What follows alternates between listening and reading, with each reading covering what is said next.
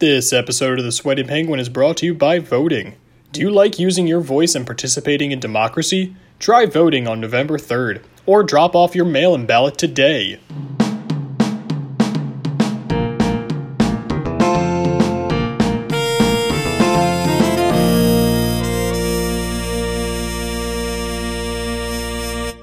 Welcome to episode 23 of the Sweaty Penguin, Antarctica's hottest podcast. I'm your host, Ethan Brown. Today we are talking about forests, a place so fun it led to this children's song. Skipping in the forest, skipping in the forest. We're not afraid, we're not afraid. One step, two steps, three steps forward. One step, two steps, three steps back. Stop. Listen. What's that? It's a woodpecker. We're not afraid. Really? You should at least be a little afraid. If that thing has a beak sharp enough to whittle down a tree, imagine how easily it could poke your eye out if you made it mad. I mean, I get that all cartoon animals, except for Swiper and Scrappy Doo, are portrayed as loving and innocent, but let's not hide the truth here. Woodpeckers are terrifying. But believe it or not, trees face much larger threats than cartoon woodpeckers. In fact, just this Wednesday, the largest forest in the United States was dealt a catastrophic blow. The Tongass National Forest in Alaska has been called America's Amazon. It's one of the world's largest temperate rainforests, absorbing carbon dioxide emitted by the United States, which is why the plan to roll back protections is worrying environmentalists and climate scientists. all of that old growth forest, the, those 400, 500 year old trees, have been absorbing carbon dioxide from the atmosphere for hundreds of years. And so, um, environmentalists say that the impact of cutting down those particular trees could could release um, the equivalent of putting as many as 10 million new cars on the road, the, the CO2 pollution equivalent. The US government just rolled back the roadless rule for the Tongass National Forest in Alaska, which banned road conservation and timber harvest there, opening up 9.3 million acres of forest there to logging and development. Proponents of the rollback argue that developing the land would bring needed economic activity to the region during the coronavirus recession, while opponents insist that the land is the country's largest carbon sink, home to irreplaceable biodiversity, considered sacred by indigenous communities in the region, and is actually not economically viable to develop due to it being home to large fishing and tourism industries, and the fact that lumber companies would only profit from logging in the Tongass due to a government subsidy placing the burden on taxpayers. But we won't be talking about just the Tongass today because this recent headline is one of a legion of threats to old growth forests around the world, which, like the Tongass, are massive carbon sinks, host important biodiversity, and provide a multitude of ecosystem services and economic benefits. And according to a Science magazine study, since 1900, the world has lost over one third of its old growth forests. So today, we'll discuss why old growth forests are important, what threats they face, and what we might be able to do about it. But first, what constitutes an old growth forest? Old growth is a forest with large canopy trees that are at least 150 years old. They are large in diameter, typically 30 inches or more. And for forests, age actually matters a lot, almost as much as it did for Jessica on Love is Blind trying to decide her feelings for Mark. Jessica, you're 34, he's 24. 34 divided by 2 plus 7 is 24. You're good. He doesn't care. His parents don't care. Your friends don't care. You are literally the only person who cares, and you need to quit making excuses, stop stringing this guy along, and actually let yourself find happiness. The size and age of these ancient trees provide a slew of benefits that younger trees can't. And let's start with biodiversity. Old growth forests create a lot of really unique habitats, such as large trees with dead tops, snags and logs on the forest floor, and trees with fungal heart rot, where a disease creates cavities in the tree trunk that some species use for nesting. Certain types of woodpeckers, owls, mosses, lichens, and weasels, among other species, require these sorts of habitats. Northern spotted owls, for example, must have over a thousand acres of old growth forest land available to them to perform their breeding rituals, because apparently owls are really not into studio apartments. And while some owls do overlap land, it doesn't happen to a large extent because owls are really territorial. In fact, they're more territorial than season 3 Ross every time Rachel so much as glanced at another guy and due in large part to the dwindling of old growth forests, populations of these species are declining, with many becoming threatened or endangered. Biodiversity also faces the threat of climate change, and old growth forests provide some really important protections. Insects, mammals, and bird species have more options to find where they're happiest or where they have the best chance of success. This is the part that we need to understand if we want to understand how climate change is going to impact these forests, and in particular these trees, which are creating all the good structure below in the microclimates that the birds prefer and are using as a refuge from hot temperatures. It's true. Due to the structure of these trees and the canopy cover which provides shade, old growth forests can reduce spring and summer temperatures by as much as 2.5 degrees Celsius or 4.5 degrees Fahrenheit as compared to their younger counterparts. That's huge. If it's 72 degrees, I'd go outside for a walk in some fresh air, but if it's 76.5 degrees, I'd blast my fan, complain all day about how gross the weather is, and start a weekly podcast investigating every single possible reason why it could be that uncomfortably hot out.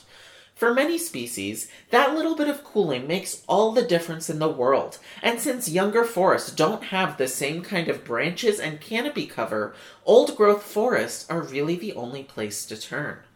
In addition to that cooling effect within the forest, old growth forests actually store away carbon. And since carbon dioxide is the primary contributor to climate change, that means old growth forests are able to slow climate change itself. This forest, as measured by this carbon sequestration and, the development of their soils and the development of a lot of other really important parts of the forest, is actually a continuous process which goes well beyond that first generation of trees two thirds of the carbon that's stored in our forest is stored below ground.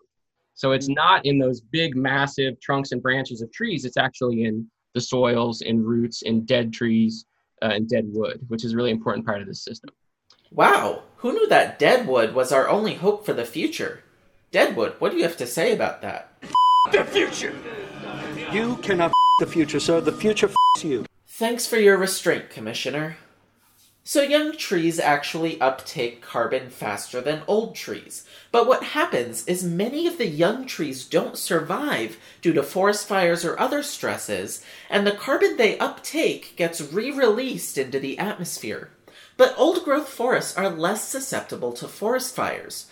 The trees that are there have absorbed immense quantities of carbon, and there's been enough time for tons of carbon to make its way underground.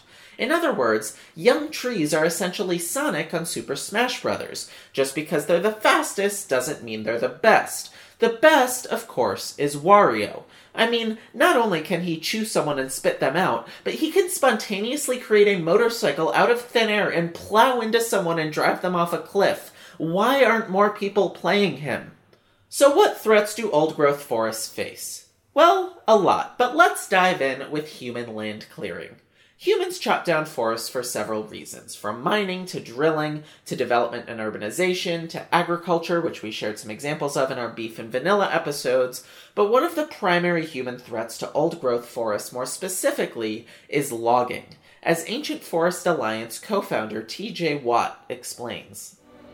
Groves like the one we're in today, the Eden Grove near Port Renfrew, have become so extremely rare and are also the areas that are most targeted by the logging industry. Oftentimes we arrive only to find that the area has already been surveyed for logging or worse, the trees have been cut down and it's simply a sea of giant stumps. These are ecosystems that evolve over thousands of years. These trees can be also just as old. Yet, in a matter of days or weeks, a forest like the one we're standing in today can be cut down, never to be seen again in the same way. Now, there's some debate as to whether or not it's more profitable to cut down an old growth forest because of the quality of the logs, or to cut down a young forest due to the relative ease of felling and transporting the smaller trees. But it's worth noting that when cutting down an old tree, a timber company can plant six, seven, eight new trees in its place due to its size. From their perspective, cutting down old growth forests is quite lucrative. However, that's not to say the practice is economically beneficial. A 2019 report from the Center for Sustainable Economy found that government subsidies for logging programs on federal forests lost American taxpayers 1.3 to 1.5 billion dollars per year. When factoring in costs of suppressing fires due to the fact that sparser forests allow in more sun and wind, which increases fire susceptibility, that number jumps to 1.8 billion. That's almost as much money as the Kardashians spent on Kim's 40th birthday getaway last week. And due to these subsidies, timber companies can continue these environmentally harmful practices without actually creating a viable business model and competing in a free market. The government really just looked the future in the eye and said, The future! In addition to logging and other human land clearing, old growth forests are actually being harmed by climate change, the exact thing they're working to fend off. Natural disturbances that have been exacerbated by climate change, such as wildfires, droughts, wind, and pathogen outbreaks, can decimate a forest. Higher temperatures make photosynthesis harder and create lower growth rates, higher mortality rates, and less regeneration. And invasive insects, which we shared an example of in our gypsy moths episode, often migrate to new areas in a changing climate. And the carbon storage lost to insects each year is the same amount of carbon emitted by 5 million vehicles, according to a recent study. Although I really wish the study would specify which vehicles it's referring to. Are we talking about 5 million airplanes or 5 million little Tikes cozy coupes? Obviously, a lot of these threats apply to any forest. But the big concern is that unlike young forests, old growth forests can't be grown back. Since old growth forests are hundreds of years old, when we cut them down, they're gone. So even if a new forest grows back or is planted and takes its place, it can't provide the same benefits as the old growth forests did. When these forests are logged, the second growth forests that replace them are profoundly different in their structure and composition.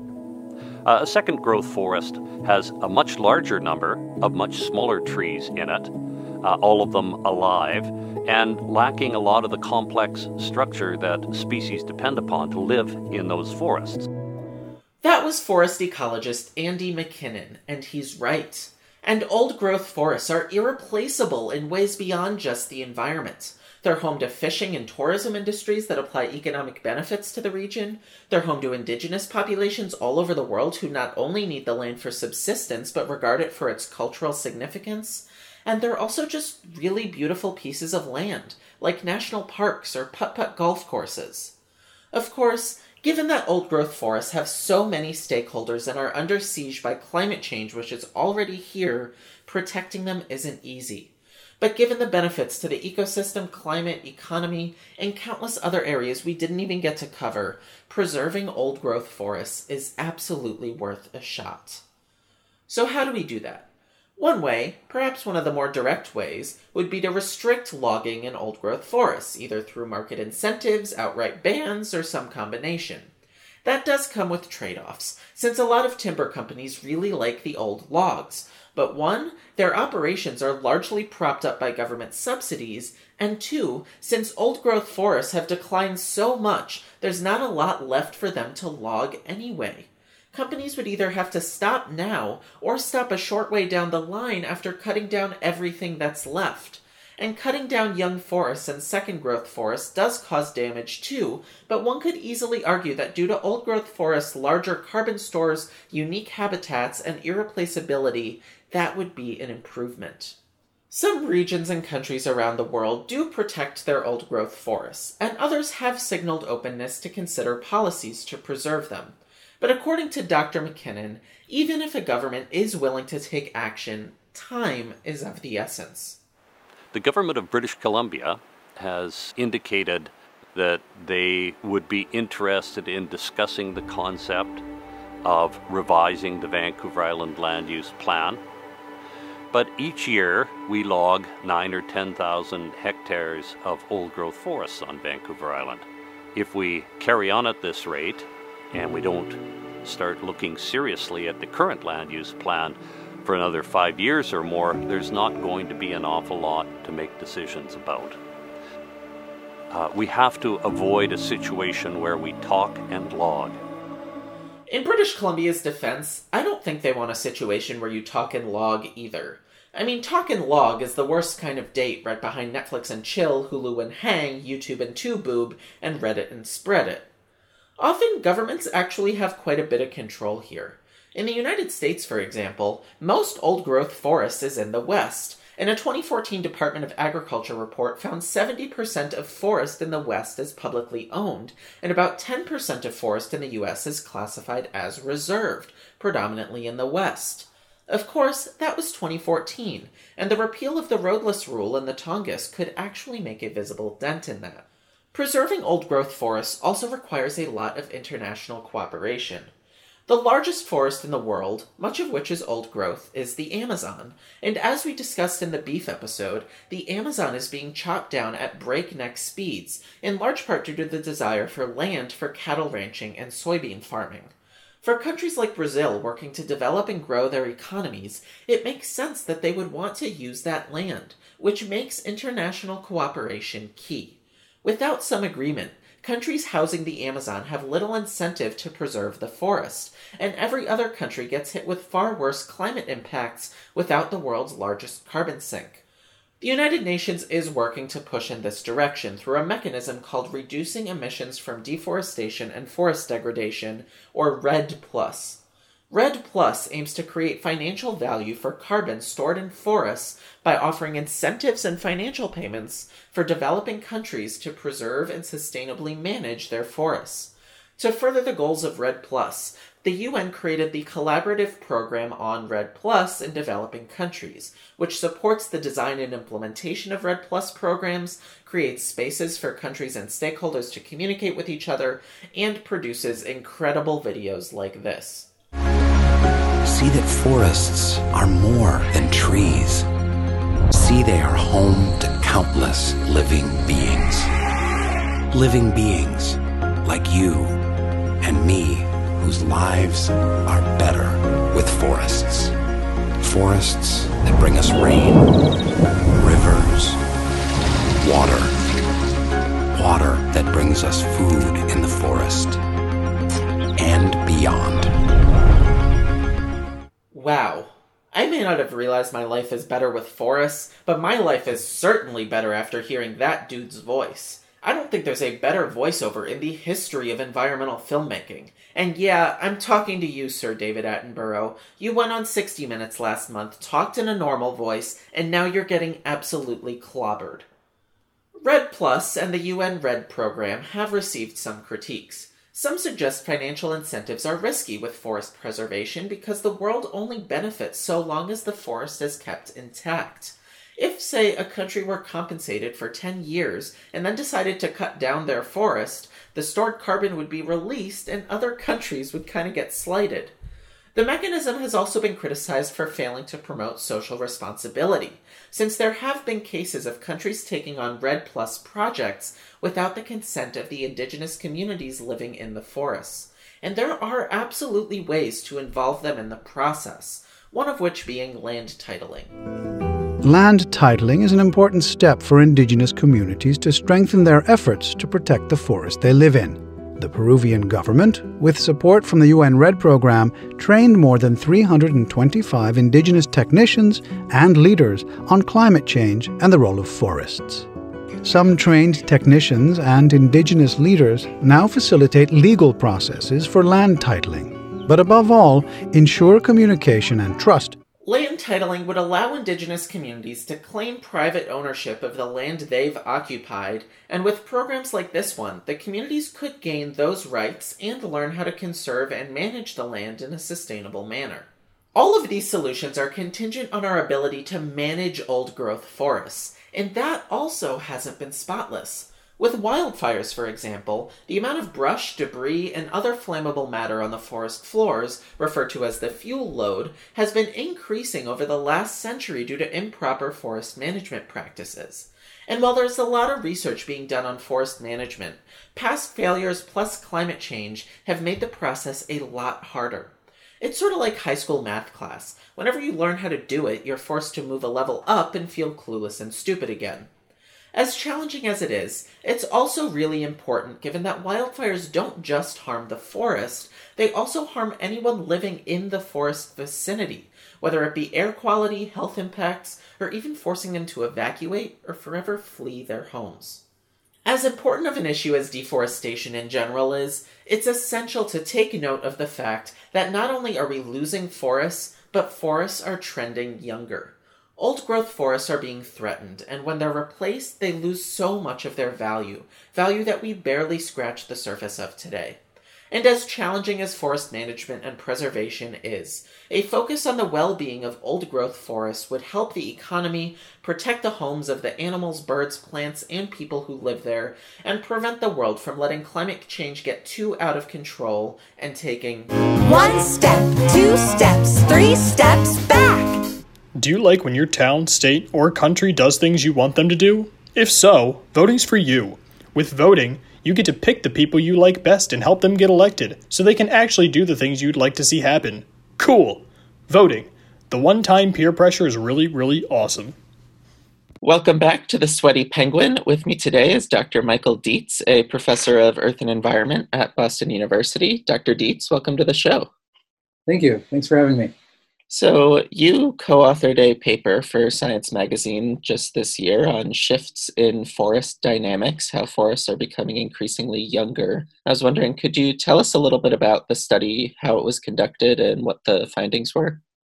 Yeah, so this review study came out of a large workshop uh, the Department of Energy organized to kind of look at the role of disturbance and demographic processes in climate change responses. And from that broad context, I would say there are kind of two themes. One is, I think, kind of epitomized by the first couple of figures that are looking at how forest area is changing from 1900 out to 2100, so the last century and the, the current century. And not just looking at the, this in terms of overall area, but also thinking about what is the age structure and kind of complexity of those forests knowing you know, young forests do not store as much carbon as old forests, and they, they support very different species assemblages in terms of biodiversity depending on the, the age of the forest. And so, kind of as a rough threshold, we, you know, we used about 140 years as a cutoff between young and mature forests versus older growth forests, and, and kind of looked at how we're not just losing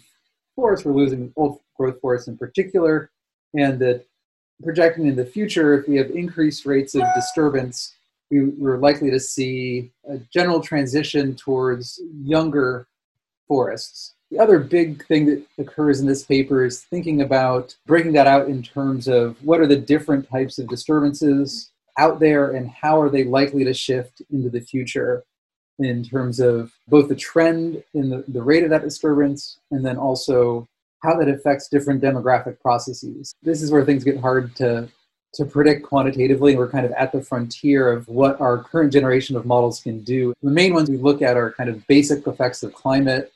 You, have the CO2 effect, uh, you have the climatic effect through temperature and humidity and precipitation. You have the potential, closely related to that, you have effects of droughts.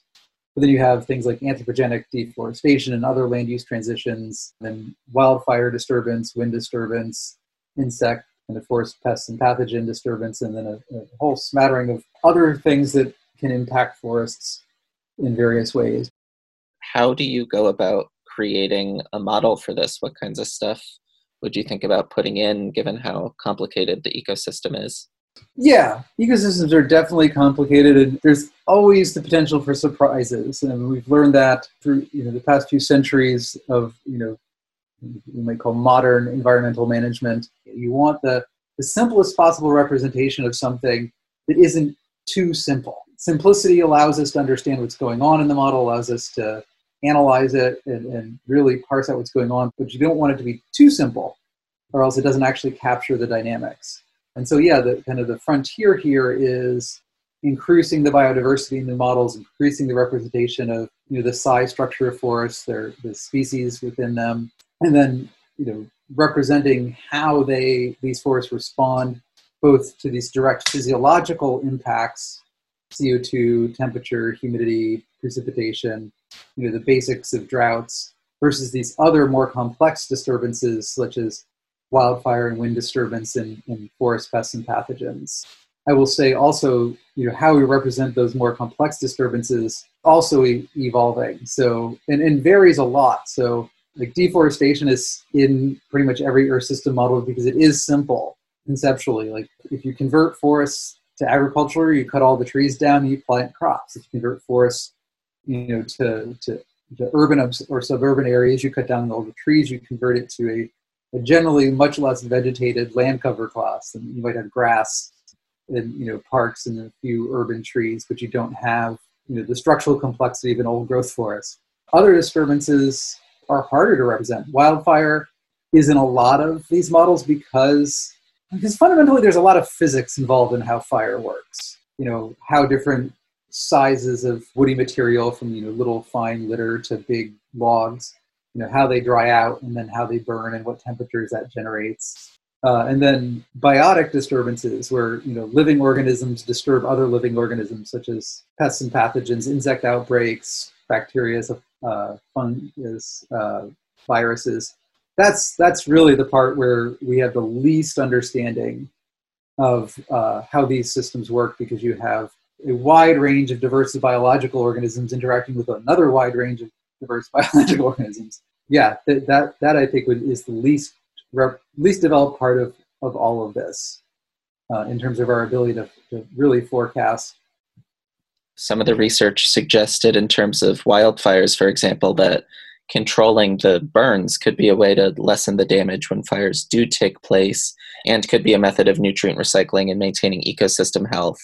But at the same time, I can also see wildfires are a natural process. So is it possible that humans could kind of overcompensate and control it too much? Like, how do we logistically go about these sorts of ecosystem controls to try to maintain the ecosystems?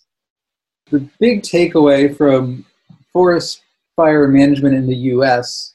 Uh, over the last 120 years is, one of failure and, and, hubris when it comes to the idea that we can manage wildfire. You know, around the turn of the previous century, a number of large wildfires that kind of led to this policy uh, in the early 1900s of trying to suppress wildfire, and that was you know successful for for many decades but it was successful in a way that was ultimately self-defeating because every year that you suppress wildfire, the, the fuel loads just go up.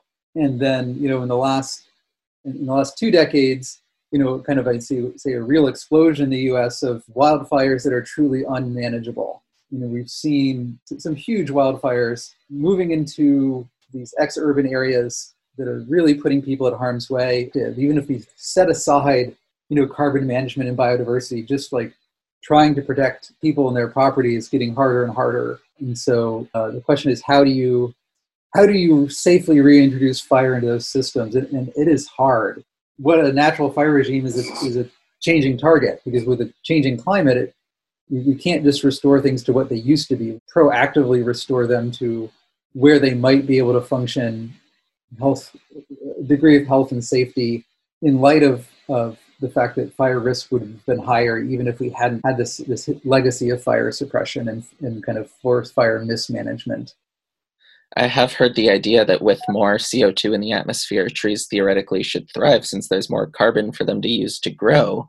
But that's not always the case. Since CO2 isn't magic, the trees also need extra water and extra nutrients. And if younger trees didn't have these limits on the water and the nutrients and what have you, could they uptake and sequester more carbon? Would it ever be in the same way that older forests did?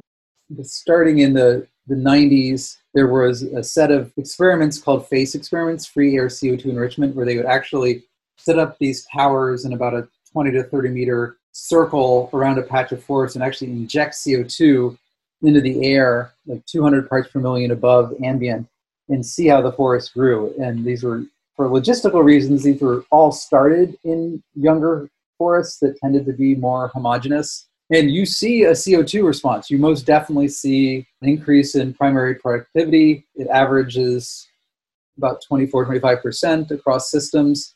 And it can be, there's evidence that it can be limited by uh, nutrient limitation, and that the increase in growth rate will cause that nutrient limitation to kind of kick in sooner. But there's also systems that seem to be able to you know, stimulate microbes and that can mine the nutrients more efficiently because they have all this extra carbon. And you know, some of those microbial interactions with CO2 are still ones we haven't fully sorted out. But in terms of the pure physiological responses of young trees, there's the pool part. Old growth forest stores a lot of carbon. Uh, and then there's also the flux part, the rate at which CO2 is taken out of the atmosphere. So these young forests that are growing very fast take CO2 out of the atmosphere faster than old growth forests, uh, but they just don't store the, the, actual stock of carbon there is less. So with old forests, your carbon management strategy is really about like maintaining that storage of carbon there. They don't actually take carbon out of the atmosphere at a particularly high rate. While these young forests do have this capacity to take carbon out of the atmosphere at, at high rates, but some of that is carbon that used to be there when those forests were old. you know? So ultimately you're better off with older forests, but we can definitely see the, the carbon management capacity of these young forests. What's still debated uh, in the community is what is the CO2 response of older forests? And so, you know, young forests are dominated by growth and recruitment processes. Old forests kind of, you know, old growth is kind of defined in some senses where you hit this balance between growth processes and, and mortality processes so that you're kind of in this dynamic equilibrium where trees are growing but trees are dying and you're kind of hit this steady state. As a forest grows up, you start with you know a very large number of very small trees, and as they grow up, they, they start thinning out and you get a, a, smaller number of big trees. And so when you accelerate growth, you actually also accelerate this self thinning process. And so I think there's a lot of questions that remain about with CO2 in old forests, do you, do you now increase where that steady state point is between growth and mortality, there's actually more storage, or are you just cycling faster? You're growing faster, but you're dying faster, and you're staying at the same steady state. Now that you've done this research and worked with all these people and found these results, where do you hope we go from here? How do we get policymakers interested in helping with this?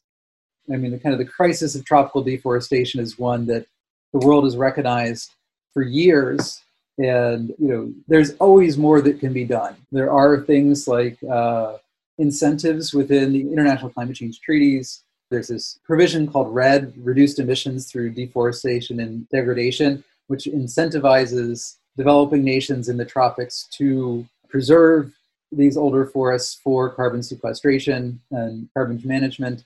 You know it would be great to see even more money put into those those systems and even greater incentives because yeah you know you're you're always better off maintaining the, the carbon in those systems than trying to get it back out of the atmosphere. So a lot of the community that i've been involved with over you know, the couple decades worth of my career this ipcc process that generates all these climate projections has had a large focus on this kind of 2100 bullseye. Like the climate change projections, you always see projections out to 2100 for this, that, and the other. Climate projections, you know, how biodiversity responds to climate out to 2100. I've been doing this for 20 years and I've yet to know whether I'm any good at it because I've yet to go to 2100 to see if my model's right. And I will never go to 2100 to see if my model is right. So, one of the things that I've been really advocating for uh, more recently within the research community is that yes, we still need to do these projections out to 2100. There is important international policy being set by that. There's important long-term planning being set by that. Uh, but I think we've we focused too exclusively on the long term, and I think there's a lot that can be done by bringing back our focus in forecasting ecological processes closer to the near term. And the, the, the near term has a lot of what I think of as a win win set of advantages of allowing us to think about processes on the timescales that more of the public and more of the environmental managers actually make decisions on. So most environmental management decisions are made on a seasonal to interannual basis. You, some systems like forestry, maybe you're planning out on a 20 year, 30 year time scale. But even foresters don't really know what to do with a projection to 2100. So we really have been advocating that uh, this idea that, that, thinking about prediction and, and projections on the, the shorter time scale is a real win-win for environmental management, for climate adaptation, and for fundamentally accelerating our scientific understanding of these processes by explicitly kind of embracing this idea of, of feedback loops and learning loops and really focusing on accelerating that learning loop. Dr. Dietze, thank you so much for joining us. Oh, thanks for having me. It was a great conversation. This wraps up episode 23 of The Sweaty Penguin. If you haven't already, don't forget to subscribe. And if you're a fan of the show, please tell a friend about it or leave us a rating and a review on Apple Podcasts so more people find the show. Thanks for listening, and I'll see you next week.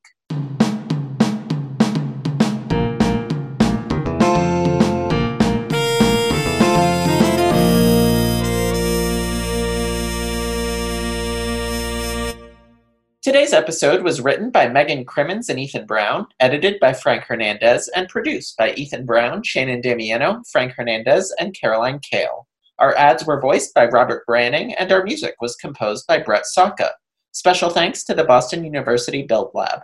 For bonus content, follow us on Facebook at Sweaty Penguin News, Twitter at Sweaty Penguin Pod, or Instagram at Sweaty Penguin Pod.